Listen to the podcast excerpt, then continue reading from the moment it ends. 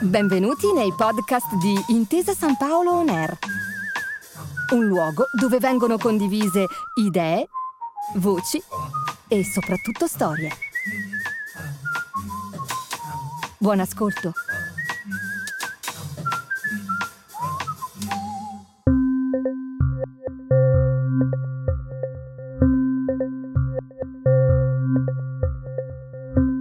395.149 abitanti. A soli 54 metri sul livello del mare, ma incastonata per bene nell'entroterra di una delle regioni più ricche di cultura, di storia e di prelibatezze gastronomiche di tutto il pianeta. Una città dal fascino immortale, che se sorvolata dall'alto restituisce un colpo d'occhio color rosso mattone, quasi come una pennellata lasciata cadere da Vitale da Bologna o da Simone dei Crocifissi, che proprio partendo da queste vie avrebbero esportato nel corso del Trecento la scuola pittorica bolognese. Piazza Grande e Lucio Dalla, il ragù, le lasagne, le infinite schiere di portici, Piazza Maggiore con la Basilica di San Petronio, la Torre degli Asinelli, la Fontana del Nettuno, la Resistenza allo Zecchino d'Oro, l'università più antica del mondo, lo gnocco fritto e ovviamente il Bologna Football Club. Il nostro viaggio alla scoperta delle province del calcio italiano oggi ci porta a Bologna per una passeggiata nella storia gloriosa del club felsineo. Questa è la seconda stagione di tutto il calcio provincia per provincia, il nuovo appuntamento con il racconto calcistico della nostra memoria sportiva. Un mosaico dove pezzo dopo pezzo andremo a ricostruire la geografia pallonara d'Italia, alla riscoperta delle nostre unicità locali. Tutto il mondo è paese e allora tutto il nostro, di paese, diventa provincia. Per sottolineare ancora una volta il senso di appartenenza unico che solo le nostre latitudini, grazie al calcio, alla cultura e alla gastronomia, diventa anche un lascito culturale. Una stagione inedita, nuova, nella quale andare a ricercare le storie nella storia, i piccoli grandi dettagli che hanno reso eterna una stagione speciale. Da nord a sud, dal mare alla campagna, dalle Alpi alle isole, tra le centinaia di modi in cui è possibile raccontare l'Italia, abbiamo scelto questo. Fatto di pallone, fatto di passione e fatto di ricordi.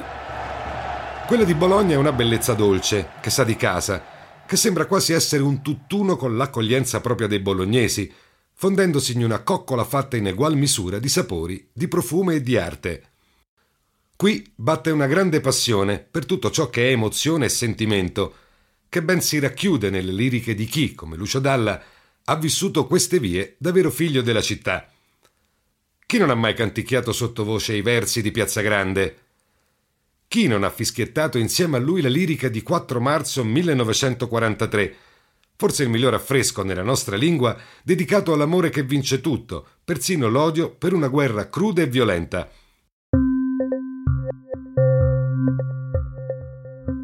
Nel 1964, ben prima di diventare un simbolo di Bologna in tutto il mondo, il giovane Lucio Dalla incise il suo 45 giri d'esordio, contenente due brani, come usava all'epoca.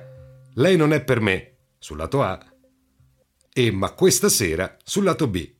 Nello stesso anno, mentre Gigliola Cinquetti vinceva il Festival di Sanremo con Non ho l'età, il cantatore bolognese esordì al Cantagiro, l'altra grande manifestazione musicale del secondo dopoguerra, che portava, nelle piazze italiane, la musica degli artisti più in voga, per uno spettacolo itinerante. Ricorda il grande Gino Paoli che quando salì sul palco al povero Dalla lanciarono ortaggi in segno di disapprovazione per una prova canora, forse ancora troppo acerba. Il tempo gli avrebbe permesso di rifarsi, e anche con gli interessi, perché per costruire qualcosa di grande a volte servono tempo e fatica e qualcun altro come lui a Bologna stava costruendo qualcosa di grande, proprio a cavallo di quelle mitiche annate.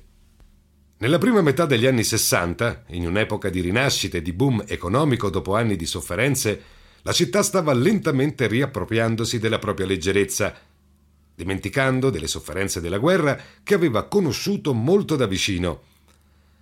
Erano gli anni dei primi elettrodomestici, gli anni in cui gli italiani iniziavano a comprare a rate fiduciosi del futuro gli anni in cui, poco distante da lì, fondavano la Lamborghini.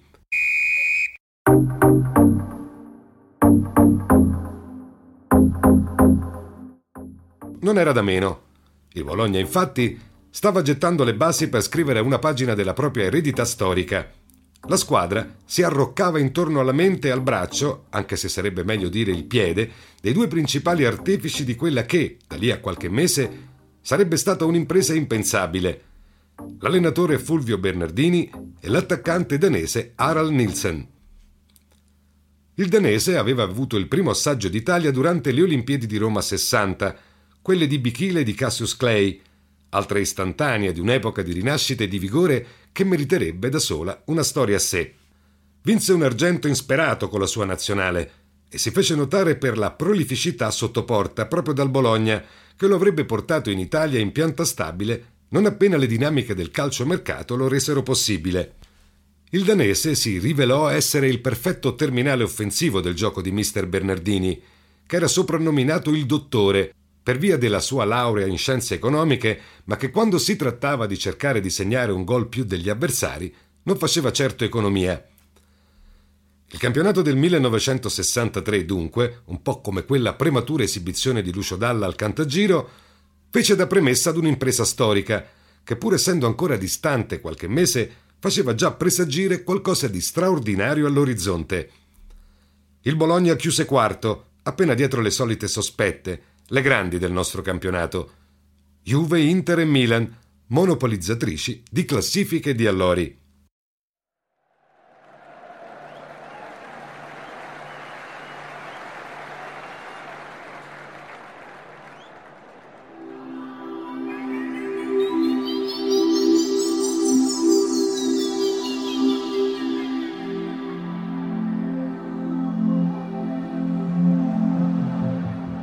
Avvisaglie per un colpo di Stato, per una presa del potere, però c'erano tutte e non sfuggirono in particolare a Bernardini che dopo aver visto i suoi sconquassare la difesa del malcapitato Modena con ben sette gol ebbe a dire Signori, così giocano solo gli angeli in paradiso. Quarto posto finale, lampi di grandezza e una prima punta che chiuse in testa la classifica marcatori.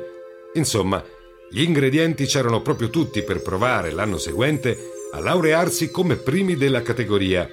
Ora a Bologna laurearsi non è certo cosa da prendere sotto gamba. Non a caso è proprio qui che nel 1088 venne fondata la più antica università del mondo, giurisprudenza ad essere precisi, e i giuristi precisi lo sono sempre.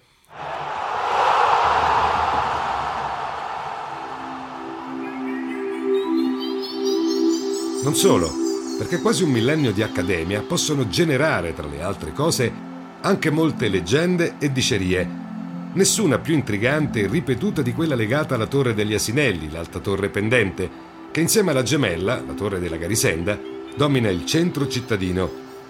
Pare infatti che sia fortemente sconsigliato salirci prima di essere laureati, perché il rischio poi è quello di non laurearsi proprio più. I rossoblù, a quanto sembra, se ne tennero a debita distanza. Al via della stagione 1964 il Bologna arrivava con un gruppo collaudato che poteva schierare agli ordini di Bernardini, oltre al sopracitato Nielsen, il portiere William Negri, detto Carburo, perché spesso lavorava nella pompa di benzina della famiglia, il rocciosissimo difensore Paride Tumburus, il cui nome sembra quasi una onomatopeica dei suoi ruvidi interventi, e il giovane Giacomo Bulgarelli, leggenda del nostro calcio, al quale per anni mi ha legato una profondissima amicizia e stima. A competere lo scettro ai bolognesi sarebbero state le solite grandi aristocratiche. Basti pensare che il Milan si presentò al via da campione d'Europa in carica, mentre l'Inter degli Invincibili, quella di Elenio Herrera, lo sarebbe diventata di lì a pochi mesi.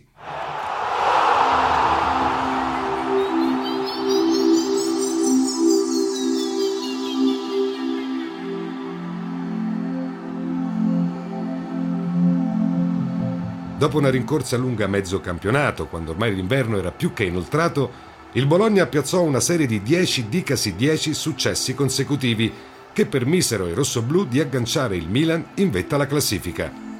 A Bologna, lungo tutti i 38 km di portici della città vecchia, diventati poi patrimonio dell'UNESCO, si iniziarono a respirare aria di grande impresa. Ma il 4 marzo del 1964, durante la partita con il Torino, cinque giocatori risultarono positivi alle anfetamine e l'antidoping apparve puntuale con la forza di una scure, tre punti di penalità e ritorno in purgatorio. Proprio quando tutto apparve perduto, con il mister squalificato per un anno e mezzo e costretto a comunicare con i suoi attraverso una radiolina, con l'Inter che non sbagliava una partita e sembrava involarsi verso il secondo scudetto di fila, ecco il grande colpo di scena. Le controanalisi rivelano una manomissione. Non c'è più traccia di alcunché e il sogno di una generazione di bolognesi all'improvviso sembra riapparire all'orizzonte. Inter e Bologna si scoprono di colpo appaiate in testa alla classifica. Nessuna delle due sembra ricordarsi come si perde una partita e alla fine dell'ultima giornata la parità è assoluta. È la prima volta che accade. La Federcalcio propone di assegnare lo scudetto all'Inter e di risarcire il Bologna con la riassegnazione di quello del 1927 tolto al Torino per una presunta combin. Proposta rispedita al mittente da Renato Dallara, presidente del Bologna, a cui oggi è dedicato lo stadio, che spinge per giocare uno spareggio.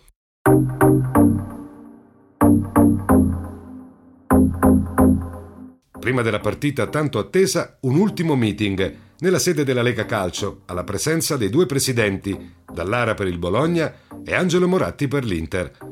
Uno faceva maglioni, l'altro estraeva il petrolio, due culture diverse, due binari paralleli che non si incontrano mai.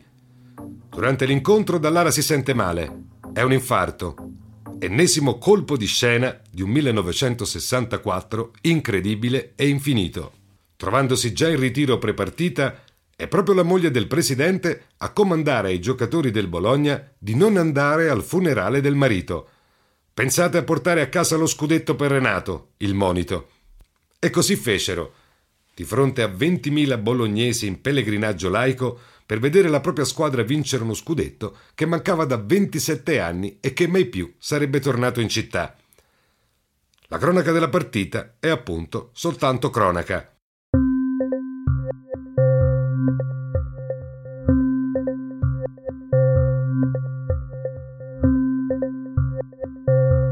«1-0 di Romano Fogli al minuto numero 75 con una rasoiata su punizione e poi gol del trionfo di Nielsen poco più tardi per un 2-0 limpido, pulito. Ma più di questo, molto più di questo, vale il racconto di una città che si è fatta grande tra le grandi, sconfiggendo le regine d'Europa, fiera di un'appartenenza unica al proprio territorio. Lo stesso Bulgarelli rifiuterà sempre le luci di quelle stesse milanesi che, quasi offese da tale affronto, avrebbero poi provato molte volte ad acquistarne il cartellino. Perché Bologna è uno stato d'animo, una canzone senza tempo che riecheggia tra i mattoni rossi e che si spegne davanti alla porta di un'osteria dove tutto è calore, allegria, buon cibo. Bologna è provincia, Bologna è passione e quella calda estate del 64, quelle delle minigonne e dei frigoriferi, resterà per sempre la sua estate. Proprio come cantava Lucio, primo tifoso della squadra e sempre in tribuna al Dallara. Vestiti così, sei bella più di un fiore. Staremo in curva abbracciati ad un'idea e sarà come sentire la marea. Tu sei grande, Bologna. Tu sei forte, Bologna.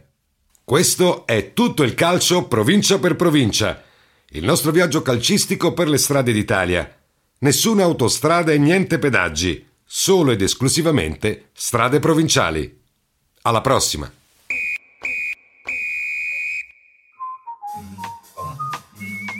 Grazie per aver ascoltato i podcast di Intesa San Paolo On Air. Al prossimo episodio.